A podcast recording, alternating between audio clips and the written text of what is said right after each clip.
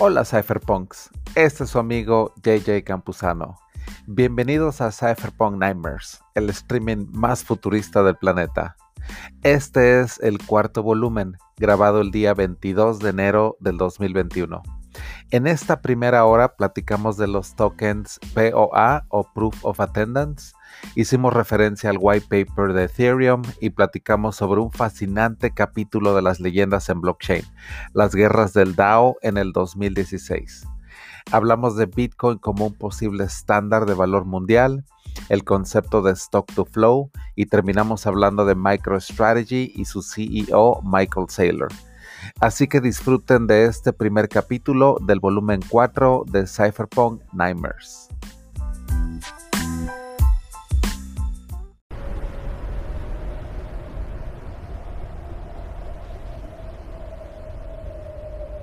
Hola, hola, ¿cómo estamos? Un saludo a todos Cypherpunks. Bienvenidos a Cypherpunk Nightmares, volumen cuatro. Así que ojalá ya se estén poniendo así como que en ambiente. Ya vamos a iniciar aquí la, la sesión del día de hoy. Así que bienvenidos todos los que nos están visitando desde YouTube. Ya tenemos aquí ya varios. En el Zoom también ya aquí ya hay varios. Así que saludándolos a todos ustedes. Uh, ya estamos en el live. Así que la sesión de Zoom ya tenemos aquí a varios participantes. Uh, esta es la cuarta sesión. La verdad es que tuvimos bastantes temas de los que platicamos la vez pasada, así que, bueno, aquí ya vamos a empezar a platicar un poquito más de todo lo que se dio en la, la, la sesión pasada, así que también saludando a todos los que nos están acompañando aquí en el Zoom. Ya tenemos aquí inclusive a, a, mi, a varios aquí saludándonos desde Taxco, desde el... Um, desde el D F, varios por aquí que andan por ya aquí en la sesión de Zoom. Así que saludos también a todos por allá, ¿eh? ¿Cómo están? Arturo, ¿cómo andas por allá? ¿Qué onda? ¿Qué onda? ¿Todo bien? ¿Qué onda? ¿Cómo estás? Muy, muy bien, ya aquí empezando. La verdad es que han pasado tantas cosas en, en el mundo de blockchain que como que estas sesiones se dan muy bien, ¿eh? Porque sí. Ya Ethereum alcanzando el all time high, este... La verdad es que están pasando cosas muy, muy, uh, muy interesantes, ¿no? Así que la verdad sí, es que se viene... Todo también siempre bien movido. Sí, de así hecho, que... no sé, no sé si escuchaste un poquito de Top Shot. De Top Shot, no, la verdad no. Es no. Eh, parecido a CryptoKitties, uh-huh. Pero para como tokens de N B A. Ah, ok, ok. Pues déjame quitar ahorita el share para que nos metamos ya ahorita a la sesión de Zoom. Ahorita voy a poner algo de musiquita, no se preocupen. Entonces ya ahorita empezamos bien con la, con la sesión. Así que saludos también a Romualdo, no sé si ande por aquí también. Por aquí está mi amigo Kichu también de Taxco. ¿Pero de qué proyecto me comentabas? Uh, Top Shot. Se llama. Top Shot, ok. La verdad es que no, no estoy, no estoy muy familiarizado, ¿eh? Lo paso. Ok, ok. Y pues sí, mientras aquí me, saludando. Me apenas un correo, este, como estoy en CryptoKitties, uh-huh. eh, me mandaron como un correo que creo que van a hacer un airdrop o hicieron un airdrop. Este, la verdad no lo, no lo alcancé a leer completo. Ok. Pero, a ver, ahí te va.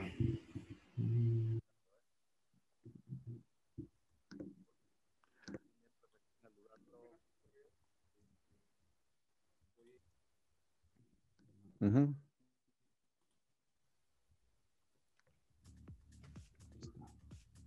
Mira top shot punto com. Ah, ok, ok. Lo voy a checar ahorita por acá. Así que también saludos a todos los que están aquí visitando en YouTube. Estoy viendo aquí también a toda la banda Cypherpunk. Así que para los que no han estado, pues bueno, este es un streaming en donde hablamos de tecnología, hablamos de cripto, hablamos de blockchain.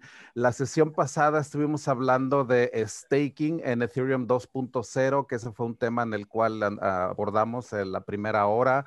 También hablamos de, de, le di una explicación de Bitcoin como si fueras un niño de diez años. Así que eso también es la idea, ¿no? De que a lo mejor escuches aquí explicaciones que no se escuchan en, en otro lado, tal vez. Entonces, eso de explicar a veces como que este tipo de conceptos desde cero, a veces como que también ayuda bastante, ¿no?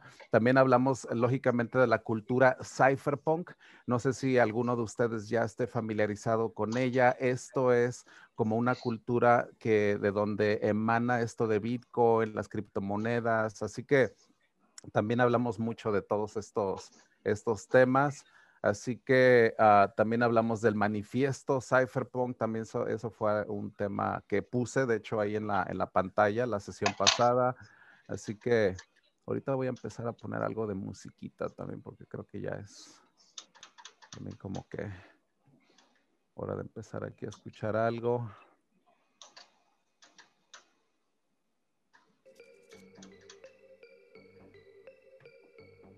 ¿Quién más anda por acá? Así que saludos también a todos los que quieran saludar. Acuérdense que esta es una sesión interactiva en la cual también si alguien quiere hacer alguna pregunta, tenemos el chat abierto aquí en el, en el Zoom. Así que también si quieren, tienen alguna, algún comentario, alguna pregunta. Así que hola también a mi amigo Puma. También muchos saludos. Acuérdense que también el micrófono está disponible, así que esta es una sesión abierta en la cual pues tenemos también la, la posibilidad de, de interactuar más que nada. Así que también, así que saludos a todos, siempre hay bastantes temas de qué hablar, así que mi amigo Romualdo, ¿ese eres tú, el R C o quién es? Eh? No, eh. Ah, ok. R C, R C soy yo, Rafa Cuevas. Ah, ¿qué tal, Rafa? ¿Cómo estás, eh? Yo aquí ando, aquí ando. Ah, ya te vi, ya te vi. Así que, hola, Romualdo, ¿cómo andas, eh? Perfecto, estamos terminando una presentación.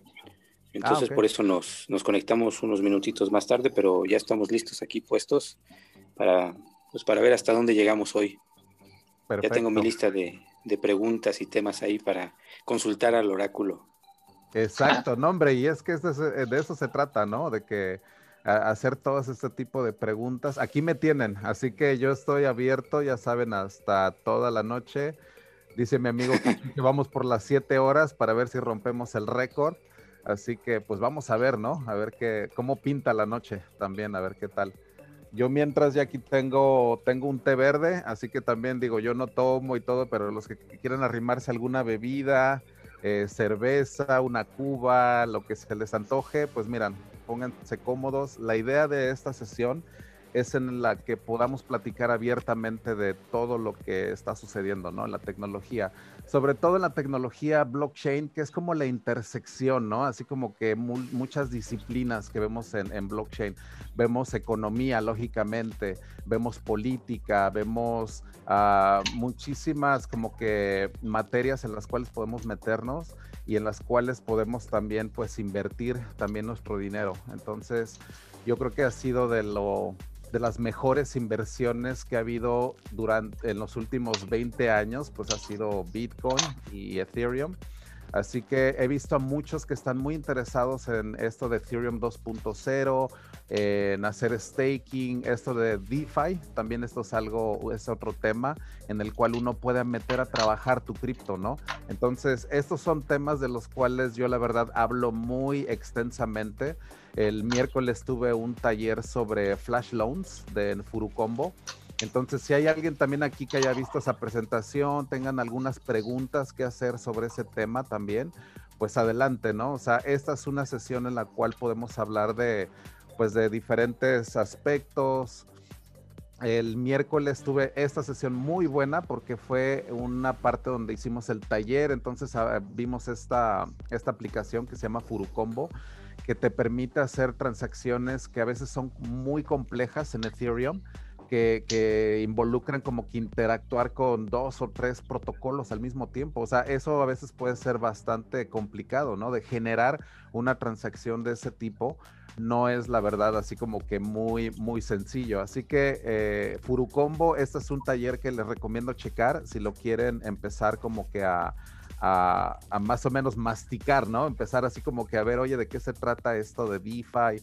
O es como un visualizador de, de transacciones, así que está muy, muy entendible porque lo maneja así como que en cubos y todo eso, así que se pone muy, muy bien esto de, de, de aprender DeFi, pero de manera visual, ¿no? Así que saludos, saludos a todos los que estén por acá también. Alejandro Robles también ya dice saludos a la tropa Cyberpunk, así que pues esta va a ser una sesión, ya la cuarta sesión. No puedo creer que ya en cuatro sesiones yo creo que ya vamos a romper veinte horas de contenido. Así que estoy subiendo a Spotify todas esas conversaciones. Increíble, ¿eh? Romualdo, tú eres de los que tienen el récord perfecto, ¿eh? De asistencia en todas las horas. ¿Qué aguanta? Sí, sí, sí. Ya dijiste que ahí había un Proof of Attendance, ¿no? Proof of algo así. Pues mira, este es el Proof of Attendance, que son los famosos P O A. Esos son tokens que uno puede generar eh, cada vez que hay una, por ejemplo, un evento. Por ejemplo, ahorita yo les podría mandar un token, que de hecho cada vez se me pasa. De hecho, ahorita lo voy a anotar, eso de los P O A, que es el Proof of Attendance, que es la prueba de atendencia. O sea, eso se le da a los asistentes, por ejemplo, ¿no? Entonces, la verdad es que se pone muy, muy padre todo esto de los... de los de los P O A, así que eso es, es un concepto de Ethereum muy, muy bueno, ¿eh? Así que también tenemos aquí a Alejandro, así que saludos también. De hecho, este, viste que hoy creció el grupo, ¿no? En, en Telegram. No, hombre, este, está como el líder. Sí, de, de es Alejandro, que precisamente está en el grupo de Adiós a tu jefe. Ah, ok. ¿Cómo? ¿Qué onda? ¿Quién habla? ¿Alejandro? Alejandro, ¿cómo estás, J J? Bien, ¿y tú, Alex? ¿Cómo, cómo vas, eh? Un gusto estar aquí con ustedes. Me perdí un ratito porque a mí sí me pegan, güey. No que ustedes, que, que sí los dejan desvelarse, güey. No, pues para la otra pides permiso por anticipado, con sí, memorándum, con copia de al carbón y todo para que te den permiso, hombre. Sí, para la otra. Pero... va a costar un chingo, pero sí, sí vale la pena. Es que fíjate que vale mucho la pena porque esas conversaciones se dieron a raíz de como que una serie de eventos que tuvimos el año pasado que le llamábamos criptochelas. Entonces se eh, armaron unas conversaciones muy buenas, pero nada había quedado como que grabado y no lo habíamos hecho tan público.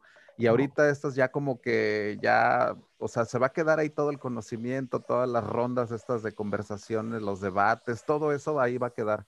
Es oro molido, güey. O sea, yo, yo escucho, la verdad, he escuchado dos de los podcasts, escuché la, la, la sesión que tuviste con Héctor, uh-huh, uh-huh. Eh, y, y lamentablemente ahí en Blockchain Land entiendo un diez por ciento de lo que dicen, cabrón. Uh-huh, uh-huh. Estoy bien puños por ese pedo, pero, pero está con ganas, o sea, la verdad está chingón. A mí Romo me, me, me, me ha ayudado mucho con, con el tema de, de ahí de Ether y, y un proyecto que él maneja.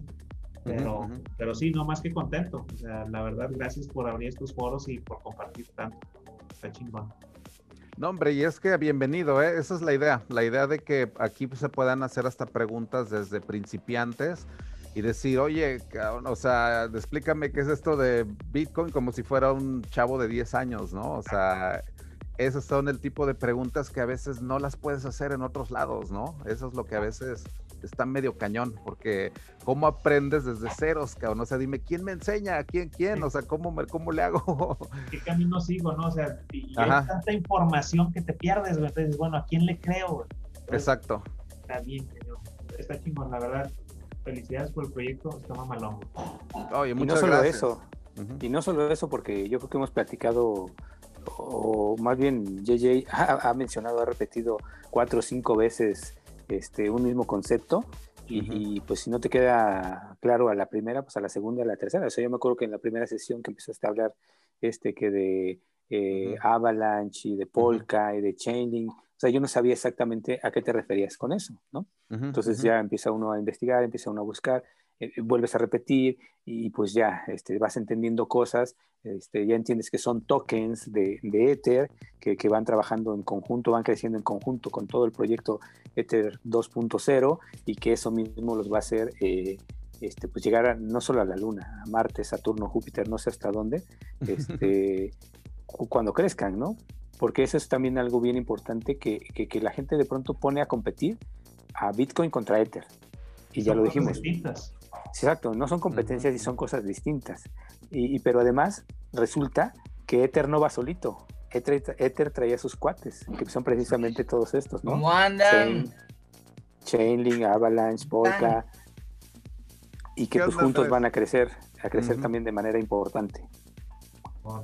Exactamente, es que es bien interesante ver ese crecimiento, la verdad, o sea, ver cómo ya se están convirtiendo en formas en las cuales uno ya puede poner tu dinero de una manera muy interesante, o sea, la verdad, o sea, esto ya resulta una opción que resulta ya muy difícil de ignorar, la verdad, ya hasta las instituciones, los bancos centrales, o sea, ya todos ya están como que volteando hacia este campo, ¿no? De, de, de las monedas descentralizadas. Es como que el grado de especulación se está, se está disminuyendo, ¿no? O sea, dices, bueno, existe riesgo, pero cada vez es, es menor, o sea, el, el tema que todo el mundo te dice, bueno, el cripto es extremadamente especulativo y te van a robar y, o sea, obviamente si te metes a un proyecto como esos que han habido muchos, que, que nomás es para cash grab, es, pues sí, puede que te vaya mal, pero hay proyectos que, que realmente tienen, o sea, toda la estructura para, para hacer un, un, un proyecto chingón.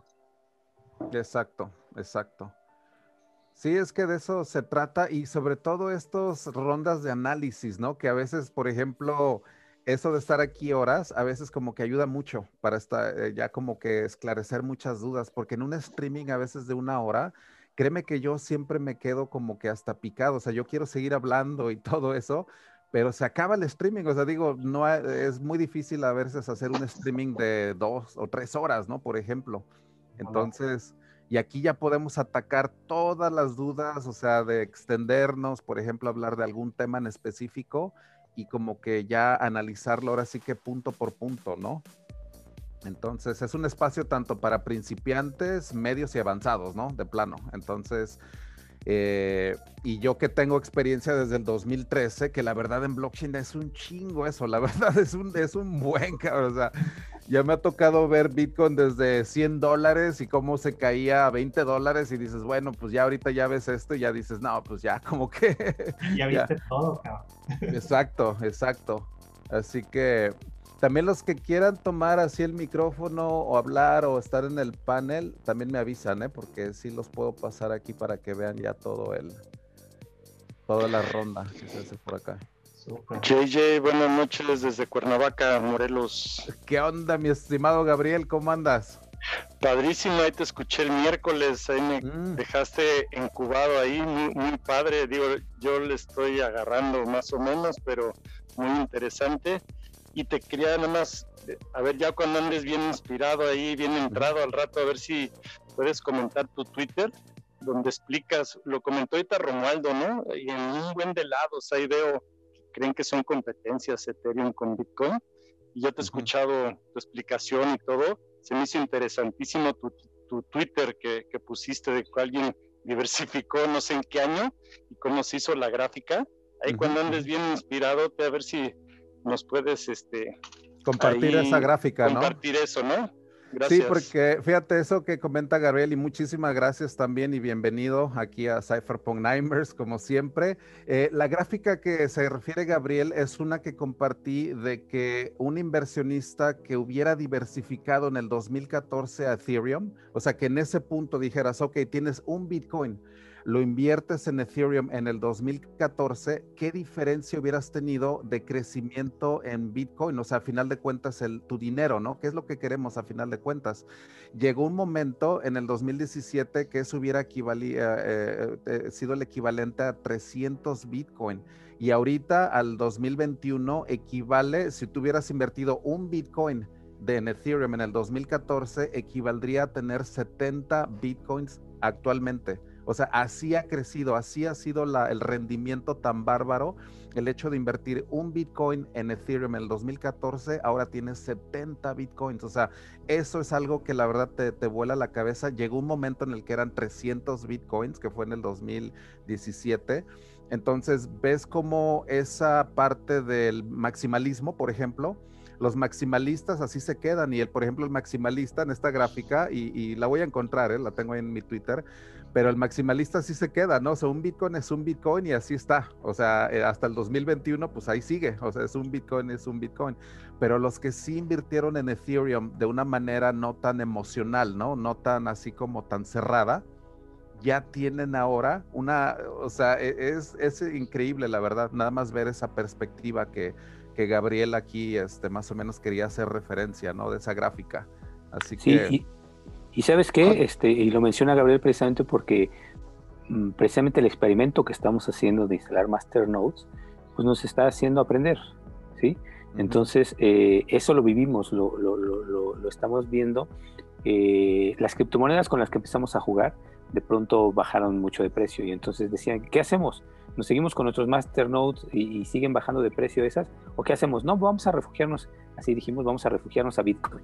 Entonces desmontamos ahí varios nodos, eh, convertimos esos, esas, esas cripto, esos tokens, los pasamos a Bitcoin y ya, ya estamos este, protegidos, ya estamos respaldados, ¿no? Vimos cómo nuestro, nuestro, nuestro fiat, nuestro dinero que habíamos metido empezó uh-huh, a crecer, uh-huh. a crecer, a crecer, pero de pronto nos cayó el veinte de esto, que, uh-huh. que, que, que si tú entras a cualquier este, exchange y, y pones este precio de, o crecimiento de Ethereum y contra, contra Bitcoin, el Ethereum creció más del setecientos por ciento, Flutter creció más del de setecientos por ciento y Bitcoin son un trescientos cincuenta por ciento, entonces se va, se va al doble. Uh-huh, entonces lo uh-huh. que hicimos ahorita, también como experimento, es, a ver, todo este Bitcoin que tenemos en este momento, vamos a convertir, eh, vamos a tener mitad de mitad. Entonces uh-huh. convertimos, este, y los vamos a poner así a, a, a competir de alguna forma, eh, eh, que, que otra vez no son competencias, más bien a, a ver, a comprobar eh, cómo, cómo está teniendo mejor rendimiento el Ether que Bitcoin. Es decir, uh-huh. si teníamos cien mil pesos en, en, en, este, en Bitcoin, este, ahora tenemos cincuenta mil y cincuenta mil. cincuenta mil en, en Bitcoin y cincuenta mil en Ether. Vamos a ver en una semana, en dos semanas, en tres semanas, en un mes, cómo, cómo, se, va, eh, cómo se van comportando, ¿no? Uh-huh, uh-huh. No, y es que la verdad es muy, muy interesante, la verdad, platicar de, de todo esto. Son tantos los temas que tocamos en la sesión pasada, los estuve checando, ya hasta agarramos temas filosóficos también, tecnoreligiones, la, toda esta onda. Así que esto se pone bien, ¿eh? Ya, ya aquí nos acompaña mi amigo Andrés, también de Venezuela, también, otro de los cyberpunks allá, de los anarquistas más que nada, ¿eh? De los acá de venezolanos, hardcore, aquí de esos... Eh, fundador de la Empanadao, uno de los mejores DAOs que hay por aquí en Latinoamérica. El primero, el primer DAO latino. Exactamente. Y es que este concepto de DAOs, por ejemplo, es un concepto que a lo mejor les va a sonar ahorita muy, muy rebuscado, pero es como una compañía en el blockchain.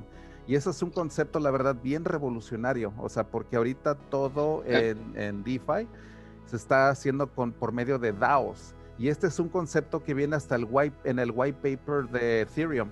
Entonces, si tienen la oportunidad de checarlo, el white paper de Ethereum les recomiendo inclusive imprimirlo, porque de hecho en el dos mil catorce fue cuando yo lo, le, hasta lo imprimí en físico y todo, porque yo siempre leo en papel y me cambió la vida de plano. O sea, no les puedo ni decir, o sea, lo que me significa para mí ese white paper, que yo creo que un día hasta lo voy a enmarcar o algo, ¿no? Lo voy a poner en una pared o, o algo. Porque ese white paper lo subrayé y todo, y dije, wow. O sea, y ahí viene en la página catorce este concepto que Vitalik ahí pone, DAOs, Decentralized Autonomous Organizations. Entonces lo leo y dije, wow, o sea, esta onda se ve súper futurista, cabrón. O sea, vamos a checar qué onda y todo. Entonces fue en ese año, en el dos mil catorce, después de leer ese white paper, que dije, órale, vamos, vamos a checar qué onda con Ethereum. Vamos a, a entrarle al I C O. Y, y la verdad de ahí, pues, para, para el real, ¿no? La verdad yo creo que soy de los pocos mexicanos o, o latinos o no sé, que, que entraron a este, el I C O, ¿no? De, de Ethereum. La verdad he platicado ya con varias gentes y todo. No he conocido a ningún otro La verdad creo que muy pocos. Ah, creo que había un chavo que se llama Gustavo Monsalvo, creo de... No, Heriberto Montalvo. Heriberto. Heriberto. Sí, de hecho, él, él me habló de ti, de hecho. ¿Ah, sí?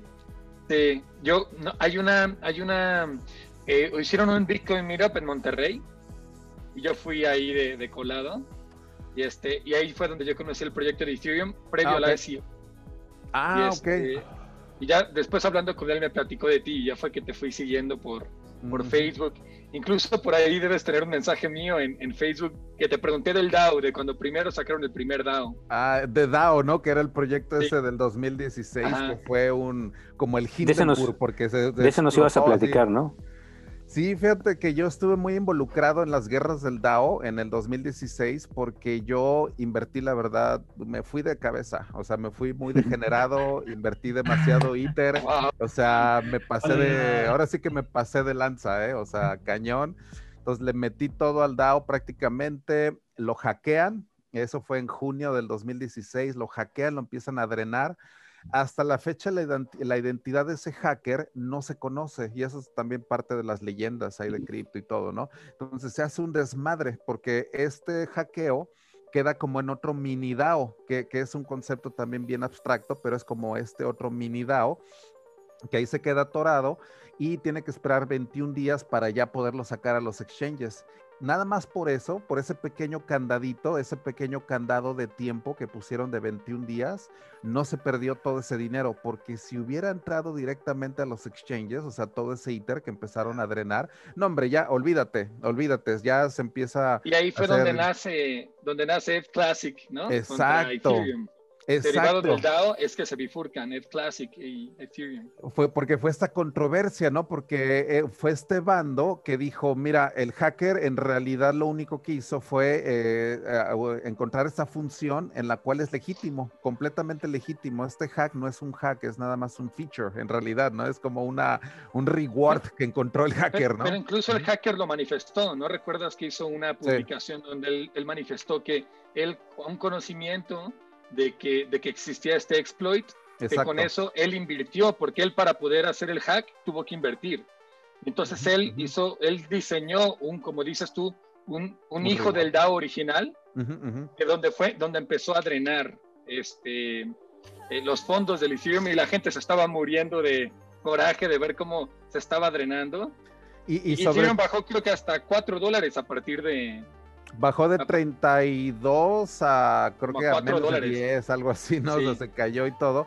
Pero fíjate que aquí lo interesante es que hubo una guerra de hackers en las cuales se hizo un bando que se llama los White Hat, que esos son los que estaban del bando de la fundación de Ethereum, muy conocidos y todo. Los White Hat son los que empiezan a hacer todo esto del open source para diseñar este, este, la solución de plano. O sea, estaban buscando una solución, a es, eran como la, el contrapeso del hacker. O sea, eran como los que estaban tratando de ir un paso adelante, de cómo revertir todo esto. Se dieron cuenta que la única forma era de plano era el hard fork. De, claro. eh, habían propuesto un soft fork, pero uno de un investigador también de la Universidad de Cornell se dio cuenta de que, mira, si lo hace se van a meter en una bronca con un DOS attack, entonces mejor no lo hagan así. Entonces se dieron sí, porque cuenta querían hacer rollback por... también, ¿no? Querían hacer un rollback también, ¿no? No, el rollback, de hecho, no hubo ninguno. Esa nada más fue una... No, pero querían, ¿no? Regular, eh, no, que hasta donde yo sé, nada más fue el soft... Se decidió a cancelar el soft fork porque se iba a abrir a un denial of service attack. Entonces ahí se vio que ese ataque iba a estar muy abierto, entonces decidieron no irse por, esa, por ese rumbo, y de ahí entra el hard fork. ¿Y qué pasa en el hard fork? En ese día todo el mundo pensó, ok, ya, ya estuvo, ya estuvo, empieza el hard fork a, a minar en el otro lado. ¿Y qué empieza ahí? Empieza a minar una cadena que era la cadena que estaba ya deprecada, o sea, la que era la que iba a empezar a pasarse, y de repente empieza a agarrar poder de minado, de la nada, cabrón. O sea, empiezan a minar con pérdida esos cuates. Eso es algo que no se, no se me va a olvidar, porque empiezan a minar cuando no era ni siquiera rentable, o sea, porque era una, una cadena que ya estaba como deprecada, ¿no? Entonces, ¿crees que, ¿crees que el fuerza? hacker haya financiado este, este, este minado? Porque recuerdo incluso que el hacker estaba ofreciendo uh-huh. a gente que le apoyara a este... Muy posible. A hacer este... hacer, a poder sacar su dinero, ¿no? Al final de cuentas, ¿liquidó su posición o nunca liquidó su posición? O sea, esa, esa, esa address de Ethereum, ¿tiene los fondos o los movió? No, sí los movió, sí los movió y de hecho hasta una cachetada con guante blanco que hizo fue de darle una parte a los devs de Ethereum Classic inclusive, o sea, fue hasta como cachetada, así como con de guante blanco porque dijo, ya me voy a ir de aquí con mi E T C, que era el ITER en esa cadena, y le da una parte, ¿no?, a esos developers, entonces todavía, todavía con bofetada dice, ya, yo ya me voy con mi, con mi E T C, que fue la, la moneda, ¿no?, que se generó. Entonces ya esta moneda quedó como el, el fork, ¿no? Entonces Ethereum Classic ahí sigue, no ha tenido la verdad mucho desarrollo, ya ha habido pláticas ya entre lo, esos bandos, ya últimamente en el dos mil diecinueve ya hubo conferencias en las cuales Ethereum Classic ya eh, eh, asistió, ya estuvo ya dentro del Ethereum Foundation, porque ellos se quedaron con la dirección de GitHub, de la original de Ethereum Foundation, que era github punto com slash Ethereum Project. Esa se la quedó Ethereum Classic, porque era parte de lo que, de lo que agarraron. Entonces ya se la devolvieron al Ethereum Foundation. Ahorita ya hay como ciertas, como que pláticas ya un poco más amigables con Ethereum Classic. Pero ¿qué fue lo que pasó? Por ejemplo, en mi, en mi caso muy personal, yo, por ejemplo, estuve súper deprimido esas dos semanas que duró el hack y todo. Yo pensé que dije, ya valió madre todo mi cripto. O sea, dije, en serio, estaba súper deprimido, fueron de las etapas más duras para mí en cripto, se los voy a confesar, wow. O sea, la verdad fue fuerte y, y ya bueno, pasa el hard fork, por eso yo también me siento por ese lado muy emocionalmente como que comprometido o involucrado, ¿no? Porque la verdad estuve en una depre muy fuerte, ¿eh? La verdad te digo, se siente gacho, la verdad, ya pensar que... Oye, J J. Uh-huh. Sí. Eh, y... Fíjate que yo precisamente, te, la primera vez que te contacté fue uh-huh, para uh-huh. preguntarte del DAO. Y ahora okay. que me platicas esta historia, porque no me, no me contestaste, ¿sabes? Ah, ok, ok. Y, y, y yo y, y me quedo pensando ahorita. Fíjate el destino. Sí, me quedo pensando ahorita. Bueno, pero siempre fui muy fan tuyo. O sea, desde esa época era muy fan tuyo, porque desde ese entonces ya eras muy abierto uh-huh. sobre, en la comunidad acerca de dar tus opiniones. Y incluso, una, incluso me acuerdo una vez que un, una persona... Eh, como que en Facebook, un, un, un novato, yo creo, ¿no? Uh-huh. Te estaba así como que una opinión que tú diste, como que te la estaba criticando. Uh-huh, uh-huh. Y yo me acuerdo que le puse así, ¿sabes cuando menos quién putas es J J, güey? ¿Sabes, ¿Sabes quién es, güey? O sea, más que, o sea, como que le, incluso le puse así de, si tú sabes algo de Bitcoin o de Ethereum en, es, en este momento, es muy, en gran medida es gracias a, a personas como J J que ah, están constantemente gracias, educando bro. a las personas. Y este, entonces sí, este, llevo añales siguiéndote, en, en, ahora sí que en redes. Y cuando te hice esa pregunta, pues la verdad uh-huh. di, pensé, bueno, a lo mejor este le haya... Porque yo te pregunté, la, mi pregunta fue que si tú creías que el, el DAO pudiera recuperarse. O sea, porque uh-huh. ya habían hecho el fork, o sea, ya digamos que existe una posibilidad, pero creo que simplemente todo el mundo le perdió el interés. Uh-huh. Y creo que también mucha gente como que ha de haber pensado, esto sí es posible, pero está lejos uh-huh. de que lo logremos uh-huh. ahorita, ¿no? De que... Uh-huh. Sobre todo porque, incluso, incluso, por ejemplo, para mí fue una cuestión, yo estuve de acuerdo en el fork, uh-huh. porque yo pensé, dije, bueno, no puedes crear una cosa y hacerla perfecta de buenas a primeras. Ese, uh-huh. es, desgraciadamente, ese, ese smart contract de Ethereum tenía esa vulnerabilidad, ¿no? Uh-huh, uh-huh. Y entonces, Definitivo. desgraciadamente, uh-huh. yo dije, o sea, yo dije, pues, obviamente, cuando creamos cosas, o sea, y yo incluso ya, ya estaba siguiendo tus ideas de esta Lex criptográfica, ¿te acuerdas uh-huh, toda esta idea uh-huh. que tienes de... de la ex criptográfica. Exacto, todo el proyecto. Y decía, ¿no? bueno, pero es que por eso, por, eso las, por eso las constituciones requieren como enmiendas, ¿no? O sea, requieren, actu- las leyes se requieren actualizar, ¿no? Entonces tú no puedes crear un contrato y pensar que te va a salir perfecto. Es, es muy, necesitamos, este, y esa es la parte donde creo que, que quizás, este, pues todavía hay mucho trabajo, ¿no? Todavía hay mucho trabajo en sentido a, a crear smart contracts que sean perfectos. Y por eso ahorita actualmente tenemos au, o sea, auditorías de los smart contracts uh-huh, antes de lanzarlos, pues precisamente para tratar de evitar este tipo de errores tan catastróficos como fue el DAO, ¿no? Creo que José, es que mientras, creo que José Rodríguez este tiempo también le, le invirtió al, al DAO. Uh-huh, uh-huh. Sí, fu- fuimos como que más, eh, fuimos varios. Y fíjate que a lo mejor yo, una de las razones por las que no te respondí, tal vez, digo, quiero pensar es por esa depresión, ¿no? La tan grande la que estaba en esos tiempos. Digo, pudo haber sido... La verdad, lo que yo sí digo es que se aprendió un chingo de ese, de ese proyecto, ¿eh? Créeme, porque aquí de hecho me están preguntando de cómo afectó el futuro de Ethereum, ¿no? O sea, esto de, eh, de DAO.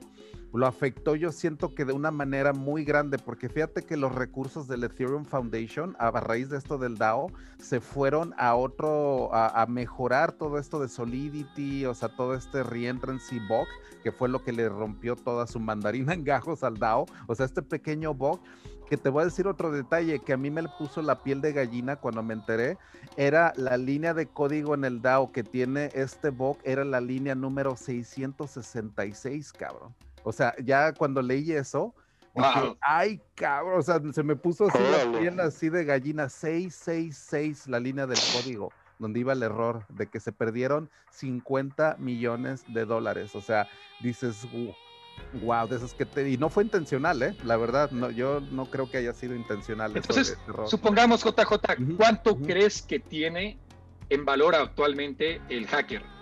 Si en ese entonces, ¿cuánto valía, no sé, treinta y dos, eran cincuenta millones de dólares y valía treinta y dos pesos? ¿Cuánto crees que tiene el hacker ahorita? Mira, es que como se quedó su ganancia en Ethereum Classic, y Ethereum Classic no ha tenido ningún despegue. Mm. O sea, ves el comportamiento ahí yeah, de esa moneda. Es verdad, es verdad. Y, y la verdad, sí. Y fíjate, algo muy curioso, que nada más para terminar con una historia feliz, que esta fue la mm. depre, por un lado, tuvo un final feliz, porque ¿qué pasa? Yo un año después, yo odiaba Ethereum Classic, ¿no? Yo dije, no, ¿saben qué? Pero... chinguen a su madre estos güeyes a Ethereum Classic, o sea, el hacker, o sea, lo odiaba todo eso, ¿no? Entonces yo ni checaba nada de eso. Al año, todavía en el dos mil diecisiete, me doy cuenta en los foros de Ethereum que como se hace el hard fork, yo no me había dado cuenta que tengo ahora derecho a Ethereum, que es E T C en el otro blockchain. Entonces dije, a ver, ¿cómo está eso de que soy acreedora a, y no me había dado cuenta? Entonces empecé a checar, ese, ese, hay como unos scripts que tuve que utilizar y todo. ¿Y qué creen, cabrón? Como miles y miles de Ethereum Classic que me hice acreedor. Así que con eso amueblé una casa en el, en el Key West, me compré muebles y le dije, no, le voy a romper, pero su mandarina estos tokens. Así que amueblé toda una casa completa ahí en Key West, o sea, todo con Ethereum Classic, porque ese fue el final feliz para mí, ¿no? O sea, que ya cuando dije, mira, tengo todos estos tokens en este otro blockchain, no te fue como encontrar dinero debajo del colchón en otro blockchain. Y cuando se lo platiqué a mi novia, le voló la cabeza, dijo, ¿qué, qué, qué, qué madres? ¿Cómo que encontraste dinero debajo del colchón en otro blockchain? O sea, ¿cómo eso del DAO Wars? Y, o sea, e, era como tan cibernético todo este desmadre que, que, o sea, y ella más o menos ya lo entiende, ¿no? Y todo, pero explicarle a alguien que no, que no conoce esto de las guerras del DAO, y que, que encontré tokens en un blockchain un año después y que con eso vamos a amoblar la casa. O sea, con eso mi novia dijo, wow, esta madre, ¿qué onda, no? O sea, ya lo empezó a ver ella como algo muy real, muy, muy real. Ahí, con ese, con Oye, J J, ¿te puedo contar una historia mía? Sí, sí, sí, adelante. Fíjate, fíjate, mi mamá también, cuando yo le platicaba de todo esto a mi mamá, no me creía uh-huh. nada, ¿no? Nada, así nada, nada, nada de lo que le decía. Uh-huh. Este dinero no era real, ¿no? Y entonces un día... dije, ¿sabes qué? Voy a, voy a comprobarle la, esta, esta realidad. Y le puse una cantidad estúpida de dinero en su cuenta. Okay. Y entonces cuando me dijo así, y cuando me dijo así, oye, tengo muchísimo dinero en mi cuenta. Ah, ¿es ese dinero irreal que tú crees que es irreal? Ahora está en tu cuenta de, de Banorte, ¿cómo ves? Uh-huh. Y ya en ese momento fue que sí creyó. Y, y, y, ent- y, ent- y en ese momento invirtió, fíjate. Así es que mi mamá wow. también tiene lo suyo. Y eso que tiene sesenta y cinco años, pero él tiene lo suyo. Fíjate, mi papá de sesenta, ahorita él tiene sesenta y nueve, él invirtió en el dos mil dieciséis cuando Ethereum estaba en tres dólares, así que él está totalmente retirado también en, en, en cripto también. O sea, la verdad es que un, una satisfacción tan grande también que me ha dado ayudar a mi papá y a mi mamá, o sea, también por ese lado, y que ellos tuvieron la visión. Mi papá también le entró a Ethereum también con, con fe o con ganas. Me vio en una plática que yo di en Houston cuando estaba viviendo en ese tiempo por allá. Así que eso también pues ayudó a que mi papá dijera, ah, mira, le voy a entrar a esto de, de Ethereum. Así que qué padre, ¿no? El hecho de ayudar a tu familia también y a, y a diferentes personas, ¿no? Tengo hasta mis amigos también aquí de Taxco que de alguna manera también le han entrado y se han visto también beneficiados y todo. Así que eso es algo que la verdad, o sea, la idea es de que esto se esparza, ¿no? Así que... esa es la, la, la onda. Así de que ya tenemos aquí a varios más. Voy a checar aquí en el YouTube, aquí, aquí también cómo vamos. Oye, Oye y, y, ahorita que, que comentaste del, de que tu papá se jubiló y que tiene cripto ahí, eh, me acordé de un video que subió Gregory de Dapp University, que igual hace como un plan de retiro okay. con Ethereum. Está... Y Gregory es muy, muy bueno. Para los que lo quieran checar, el canal de este cuate se llama Dapp University, que es la universidad de los Dapps. Muy bueno este cuate, Gregory. Tiene unos tutoriales de veras que así, esos sí son talleres, la verdad, porque este cuate desde que empiezas a ver el video te dice, mira, dale clic acá, acá, acá, vamos a hacer un flash loan pero en código. O sea, ese, ese cuate sí, la verdad, mis respetos, ¿eh? Este Gregory de Dapp University. La verdad lo recomiendo mucho, pero sí es muy clavado, o sea, sí es para programadores ya más o menos hardcore, o sea, ya es como para alguien que lo quiera hacer ya a un nivel muy, muy... Pero ese cabrón, de hecho, hasta en sus videos dice, welcome to blockchain o, o Dapp University, where I teach you how to be a blockchain expert from zero. O sea, que desde cero el cabrón te dice, yo te enseño todo desde cero. O sea, la verdad tiene una pasión ese cuate y la calidad de sus videos muy buena, ¿eh? Ese cuate del Gregory. O sea, su calidad, o sea, en cuestión de cómo hace la grabación, muy alta calidad. O sea, muy, muy audio, video, todo muy Oye, bien. Oye, J J. Uh-huh. Sí. Yo le estaba platicando a unos amigos hace poquito de cuando fue todo el tiempo de los I C Os. Ajá. En el dos mil diecisiete. Y, y que hubo un tiempo? momento donde, donde, no sé si tú rec... donde no sé si tú recuerdas que para entrar a ciertas preventas de los I C Os y toda uh-huh. la gente que estaba haciendo el coin flipping, necesitabas tener cierta cantidad para invertir en el I C O. Uh-huh, uh-huh. Entonces yo encontré en Reddit una persona, no sé quién sea, no lo conozco en la realidad, pero que estaba haciendo como smart contracts de Ethereum, donde todos hacíamos un pool, y donde con él, o sea, con este contrato, comprábamos las preventas de los I C Os. Ah, ok. O sea, se cuenta, todos, todos, todos le metíamos dinero a su smart contract, y entonces ya el, el smart contract nos devolvía nuestros I C Os, pero con, este, con una comisión que nos cobraba, ¿no? Es como hacer un staking pool, ¿no? Para, para I C Os. Ajá, exacto. Pero, ajá. Yo decía, ¿cómo me gustaría hacer este güey para ganar dinero solo haciendo pinches smart contracts de Ethereum? Y es que es una de las carreras que yo, la verdad, recomendaría. ¿Hiciste tú eso? De que de es que yo no soy programador, ¿eh? O sea, yo la verdad hacer un smart contract o algo así, o de meterle staking tampoco, o sea, eso sí nunca le entré, o sea, de, de entrarle a un smart contract. Pero yo creo que ellos ahorita sí se están pudiendo llevar mucha lana, ¿no?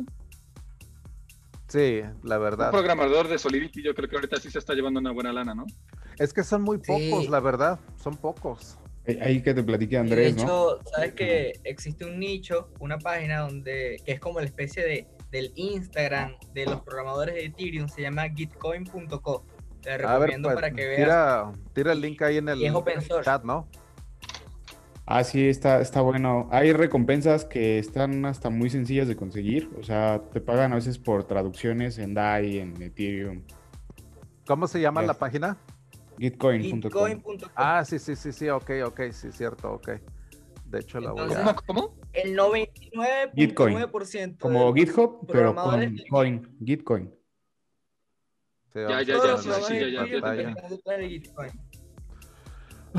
sí, este es un proyecto muy, muy bueno ahorita. De hecho, ahorita que qué bueno que lo mencionan, porque Gitcoin es un proyecto que también involucra un concepto de funding que se llama funding cuadrático, en la cual ahora hacen un, un tipo de mecanismo en el cual entre más gente, o sea, entre más participantes le meten a un proyecto, se amplifica porque hay más números. Hay, eh, si por ejemplo es diferente a, a un proyecto que nada más le entra una, dos personas, a un proyecto donde le entran cien, doscientas personas. Entonces tiene como que un mecanismo en el cual el Ethereum Foundation está haciendo como que un, un pairing, como que un matching. Es como si fuera un teletón así de, de, de, de, de dApps o de proyectos, de tal manera de que si el más gente le entra, el Ethereum Foundation amplifica ese proyecto, de tal manera que si ven eso de Quadratic Funding, es muy interesante porque ahí los proyectos que más eh, atención tienen, aunque no tengan el nivel de, de, de funding que les den inicial,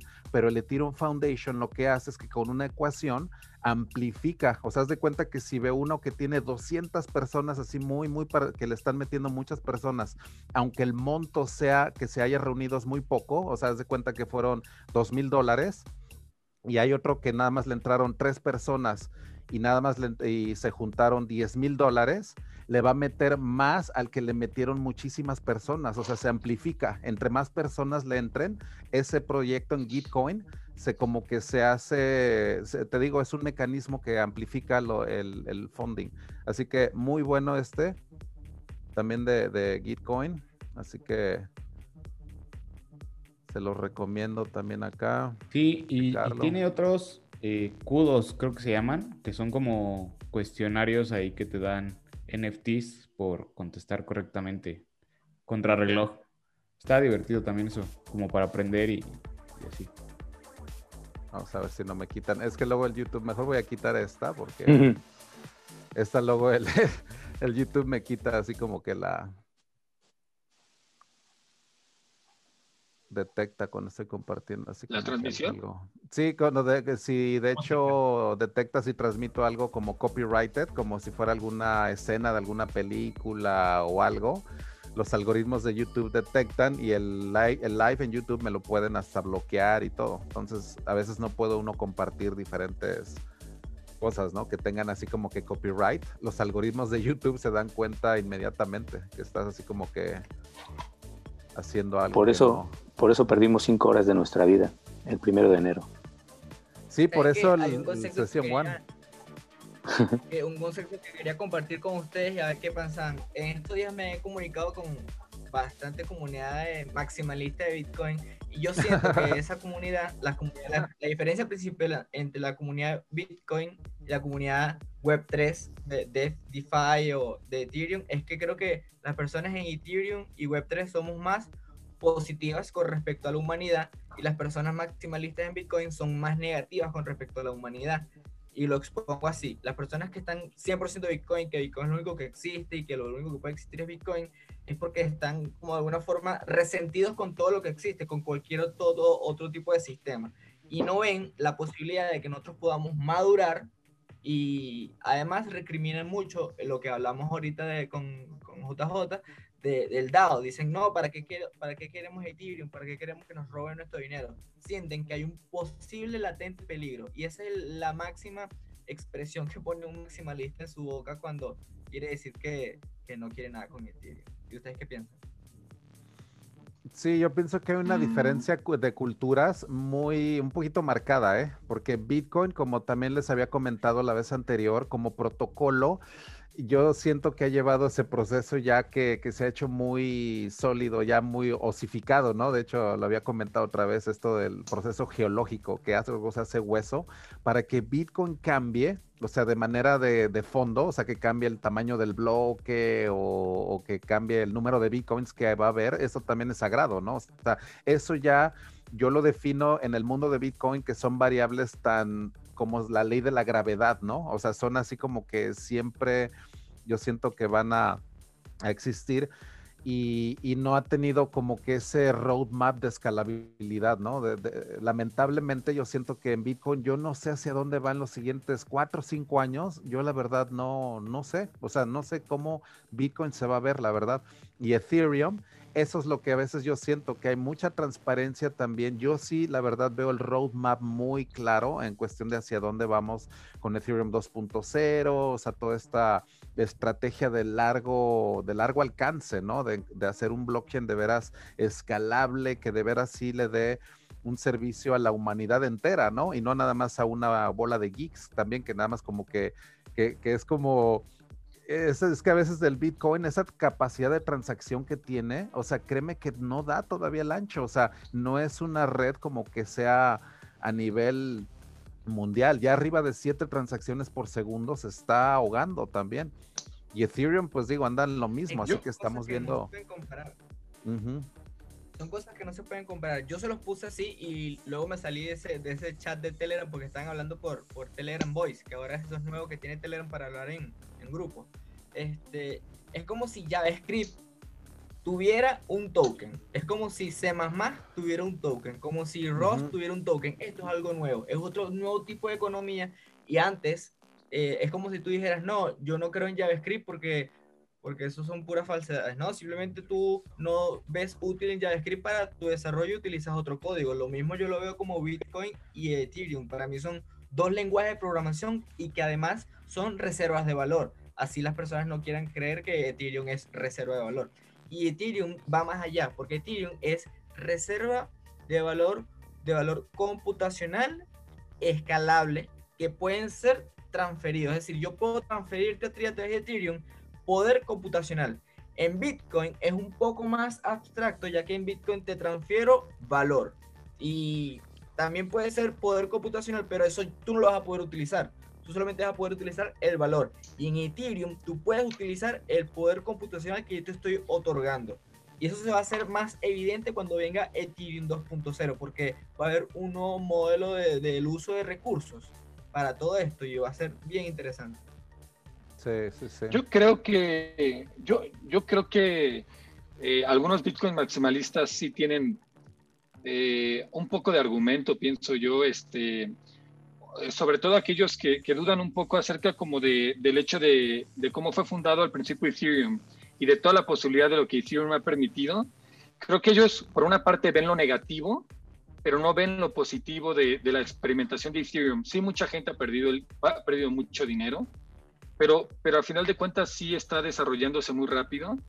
Y, y en Bitcoin creo que la mayoría de los, de los maximalistas, creo que ni siquiera, como dices tú, J J, uh-huh. ni siquiera entienden ¿quién va a hacer el desarrollo de lo que sigue? O sea, ¿quién va a hacer el desarrollo de la Lightning Network? O sea, ¿quién está haciendo eso? Uh-huh, este, uh-huh. Le están dejando todo el trabajo, por ejemplo, a, a Blockstream, de hacer, por ejemplo, la Liquid, ¿no? La Liquid Network. Uh-huh, uh-huh. Este, yo, por ejemplo, vi el, el, el proyecto de este Root, Rootstock, que también trata de hacer como smart contracts en, en, en Bitcoin, pero creo que nadie... ¿quién, ¿Quién le pone atención a eso? O sea, ¿quién le pone atención a, a Rootstock, no? Uh-huh, de los maximalistas. La verdad, muy poco. Entonces, creo, creo, que los, creo que los maximalistas lo que, lo que tienen es que ellos quisieran... O sea, creo que muchas personas pensamos como wishful thinking, ¿no? Y ellos quisieran que todo el desarrollo se hiciera en Bitcoin. ¿Por qué? Porque eso significaría que lo que ellos ya tienen en Bitcoin crecería muchísimo de valor. Claro que es contraproducente para ellos el pensar que el desarrollo se haga en otra cadena, porque entonces ese valor ya no lo tendrían ellos, lo tendría otra cadena. Entonces creo que ese es el mayor problema que tiene el, el Bitcoin maximalista, ¿no? Uh-huh. Que es, que es que sabe que si el desarrollo está en otra parte, él va a perder. Y por eso quieren que todo el desarrollo según sea en Bitcoin, pero, pero desgraciadamente quieren que sea, pero no, no, no se ve ese desarrollo. O sea, realmente no se ve. Comparado con las, con las DevCons que se han hecho de Ethereum y todo eso, pues, o sea, ¿cuántos dev, ¿cuántas personas acuden a un DevCon? Y hay muchísima gente ahí intentando un montón de cosas diferentes uh-huh, y no uh-huh. existen ese tipo de hackatones en, en Bitcoin. En Bitcoin, no exacto. No, no hay existe. un Bitcoin Con o algo así de, similar, ¿no? Sí. Donde se vea esa innovación tan grande. Sí, este, J J, sí, eh, te he escuchado en dos viernes seguidos que hiciste la comparación y hasta me recordaste, yo soy de la vieja guardia que en mi primer semestre estudié COBOL y tú lo sacaste sí. a, al, al tema. Ahorita, uh-huh. en, en, y los que son financieros lo saben y tú lo comentaste, en COBOL sigue habiendo software COBOL porque es de bajo nivel. Te uh-huh. lo comparé como ensamblador. Yo soy de sistemas electrónicos, luego a computacionales, pero yo es, o sea, vi el ensamblador ahí en una tarjeta, ¿no? Entonces, uh-huh, uh-huh. a ese nivel está y va a durar años, o sea, va a durar años, años y años, pero no es escalable, no, puede, no se va a conectar con las otras tecnologías, no puedes hacer un A P I en COBOL, ¿verdad? Este, uh-huh. O sea, ya hasta ahí se queda y tú lo dijiste, ¿no? Como se va sentando, no recuerdo qué palabra, solidificando, no, no recuerdo uh-huh. qué palabra usaste, lo has comentado. Sí, de, de ese proceso de osificación, ajá, de osificación, que es el proceso geológico, uh-huh, donde algo se hace como de hueso ya.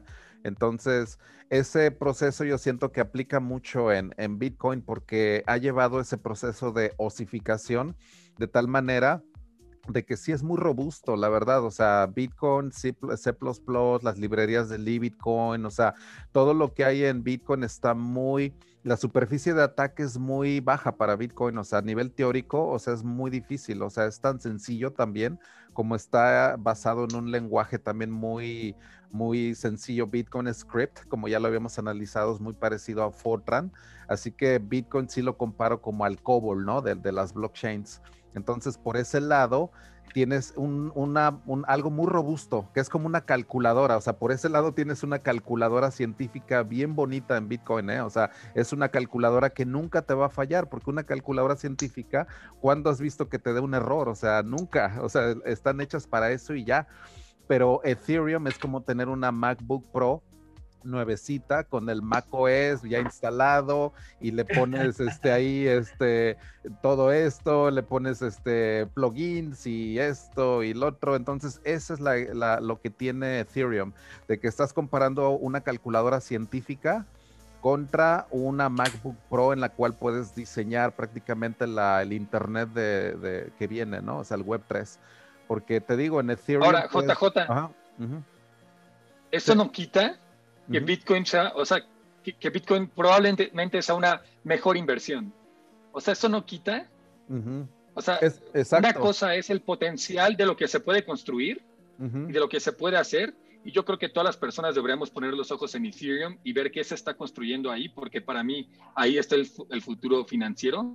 Pero creo que eso no quita que, que Bitcoin ahorita tiene un poder de narrativa que está ganando muchísima más tracción que lo que, está, que, lo que se está está logrando con Ethereum en este momento. Y no es una cuestión de Ethereum per se, es una cuestión como macroeconómica y de, uh-huh, la situación que se está este, derivando de la, de la cuestión de la pandemia, de que todos los gobiernos están imprimiendo.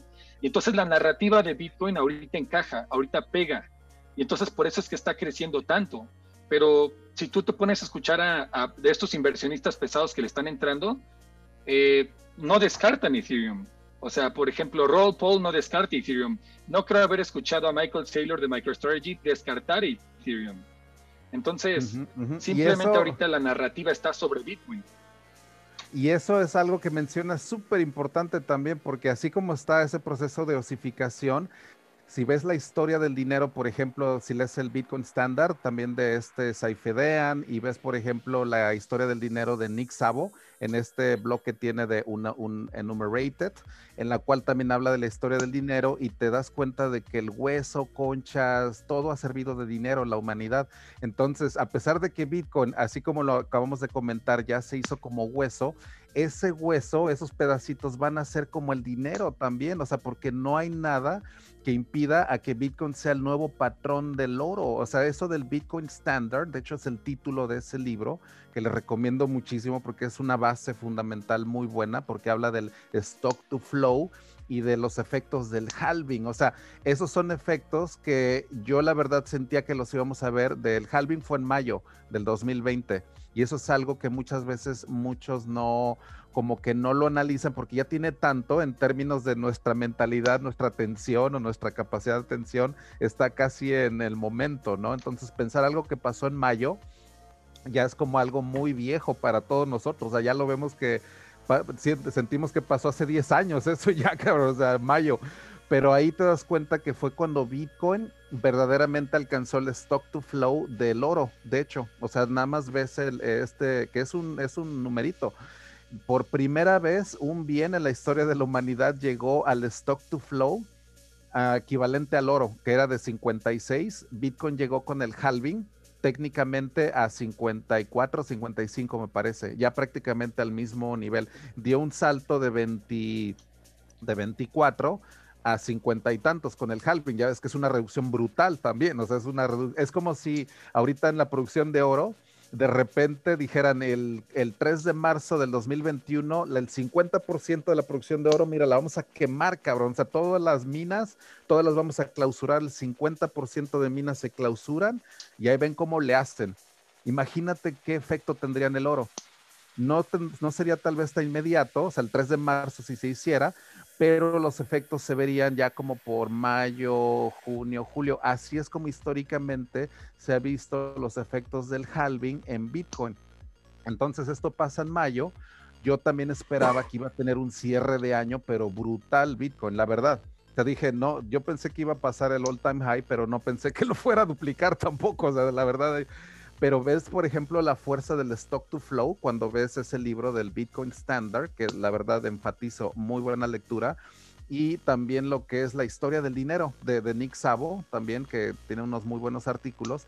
Y este hueso, o sea, este, este protocolo ya tan osificado, que, que es el que estamos analizando, puede ser aún así, como, como dice, ¿cómo te llamas? ¿R C O? ¿O, o te llamo? Me, me llamo Rafa, J J. Rafa, Rafa, ok, Rafa. Rafa. Como decir Rafa, por ejemplo, que, que Rafa, eh, eh, puede ser el patrón, de, eh, puede sustituir al, al oro inclusive. Esa es la narrativa tan grande que puede llegar a tener Bitcoin. Porque de hecho Satoshi lo dijo el diecisiete de enero del dos mil nueve, que fueron unos quince días después de lanzar Bitcoin. Escribe en el foro, y ese es un post que hasta lo puse en mi Twitter, dice, si la gente piensa, ah, voy a comprar algo por si sube, si hay un número suficiente de gente que llega a pensar eso, eso ya se convierte en una profecía que se autocumple, que es el self-fulfilling prophecy, ¿no? De que cuando ya una, profe una, una, una profecía que tú mismo haces que se cumpla, cabrón. O sea, y eso es lo que está haciendo Bitcoin. Por sí solo, esa narrativa tan poderosa que tiene, que la verdad que bueno que Rafa lo trajo a, a colación, porque eso es muy importante. Bitcoin tiene el número uno en narrativa y en lo que es la historia de blockchain. O sea, de ahí empezó Ethereum, DeFi, todo. O sea, a final de cuentas, como lo queramos ver, Bitcoin fue el que inició todo, ¿eh? La verdad. O y, sea... y ahora, ¿sabes qué también pasa, J J? Uh-huh. eh, que otra cosa que sucede muy importante es que una persona que empieza a, que compra Bitcoins, pues literal se vuelve un evangelista, ¿no? Uh-huh. Porque ya está en su propio interés el que Bitcoin suba Exacto. de valor y el que más gente compre Bitcoin. Entonces, suceden ambos factores. Por una parte, está bajando la cantidad de bitcoins que entran al sistema. Uh-huh.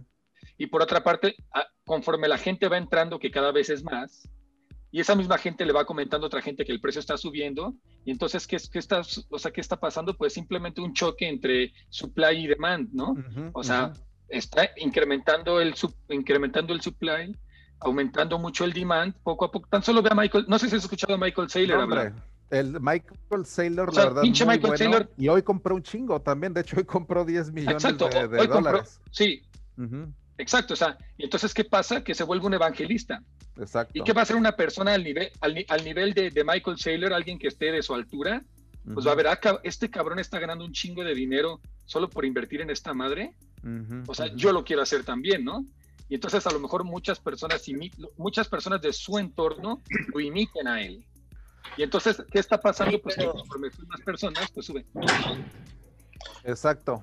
Y, y fíjate que, que este, ¿qué va a pasar cuando ahorita eh, la tesorería de Bitcoin que tiene MicroStrategy, ahorita ya vale lo que es el cuarenta y cinco por ciento del market cap de esa compañía? O sea, MicroStrategy vale tres punto nueve mil millones de dólares y ahorita el Bitcoin que, que tienen ya más o menos anda en dos punto y algo, creo que más bien es más del, del cuarenta y cinco por ciento. O sea, ¿qué va a pasar cuando el Bitcoin que tenga sea más que el market cap de la compañía? O sea, eso es algo que también como que te vuela la cabeza, ¿no? O sea, de que el Bitcoin que tienen a lo mejor puede que llegue a valer más de lo que, de lo que, de lo que valga la compañía. Y una de las, de las cosas que yo pronostico para esta compañía de Michael Saylor es que se va a centrar mucho en blockchain analytics ya, porque ellos son de business intelligence. De hecho, este cuate Michael Saylor hizo toda, toda su lana en business intelligence. O sea, ese güey es puro business analytics, pero de una manera muy, muy cañona, ¿no? Ahora, aplicado a blockchain, Este, esto de MicroStrategy va a traer también un nuevo tipo de herramientas a blockchain que no había, yo creo que anteriormente, ¿no? Así que esto también abre la pauta que MicroStrategy se convierta en uno de los líderes también de blockchain analytics, muy, muy cañón también. Así que se va a poner muy bueno, ¿eh? La verdad, esto de... Y los que están comprando, los que están comprando Bitcoin de manera indirecta al comprar una parte de MicroStrategy. Claro, de MicroStrategy, por supuesto. Exacto, exacto. Eh, eso Oye, hace tengo una anécdota que perdón, tengo perdón, una anécdota sí, sí. que es como, como los grandes están haciendo muchísimo dinero, pero como nosotros los pequeños también nos podemos beneficiar muchísimo. Y miren esto, yo en el año pasado, apenas comenzó la pandemia, este, hubo un crash. Bitcoin hubo un crash el día del, creo que fue el mismo día del petróleo que tuvo, que crasheó, que Bitcoin se fue a tres mil quinientos, cuatro mil. yo como estoy en el ecosistema también desde el dos mil catorce y creo fielmente en esto, yo, yo para entonces por cuestiones, por situaciones de la vida, mis startups, mis emprendimientos, yo no tenía mucho cash, de hecho no, estaba muy endeudado, no tenía mucho dinero, pero yo los cuarenta dólares que tenía, compré Bitcoin ese día, tenía cuarenta dólares y compré Bitcoin ese día, y no era para hacerme millonario, no es que yo estaba pensando que no, me voy a apalancar y para que, porque Bitcoin me va a hacer millonario, no, dije, lo que tengo son cuarenta dólares y eso es lo que voy a invertir, y ¿saben qué hice con esos cuarenta dólares? Que compré cuatro mil, eh, ¿qué hice con eso en diciembre? Me compré Platzi Plus Expert, que son doscientos cincuenta y nueve dólares, yo con cuarenta dólares pagué el conocimiento de programación en español más condensado y mejor resumido que hay ahorita online, con cuarenta dólares, y eso fue gracias a Bitcoin. Entonces ahora lo que yo le saque al conocimiento de programación que yo haga, gracias a Platzi, y como tengo Platzi Expert Plus, también se lo doy a mi hermano, o sea, somos dos personas que hicimos todo esto con cuarenta dólares, este, uh-huh. capaz de volar eh, en un futuro muy exitoso. Y siempre me recordaré en esto, yo todo esto lo hice con cuarenta dólares. Entonces, wow. Oye, pero ¿sabes, ¿sabes por qué? ¿Sabes por qué no tenías más que cuarenta dólares para meterle al Bitcoin? ¿Por qué? Porque ya estás hasta dentro de Bitcoin. You're balls deep. You're balls deep into Bitcoin. Yo no tengo putos cuarenta dólares que meterle al Bitcoin, güey. ¿Por qué? Porque ya le metí todo lo que tenía que meterle. O sea, ya no tengo más para meterle, coño. Sí, sí, sí. Balls deep, balls deep into Bitcoin, man. Yo en el... O sea, dos mil... Cuando la gente dice así de, buy the deep, yo así de, dude, how can I fucking buy the deep? O sea, I'm balls deep into Bitcoin. Perdón, Jota. Sí, y, y no...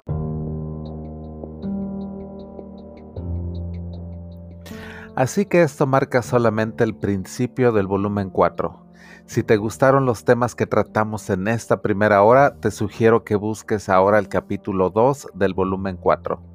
Yo soy J J Campuzano y me despido esperando que les haya sido de su agrado. Y no olviden sintonizarnos cada viernes por la noche a partir de las nueve p m hora centro de México en nuestra sesión interactiva en Zoom, así como en el canal de YouTube J J Campuzano y por supuesto aquí en el podcast. Esto es Cypherpunk Nightmares, el podcast más futurista del planeta.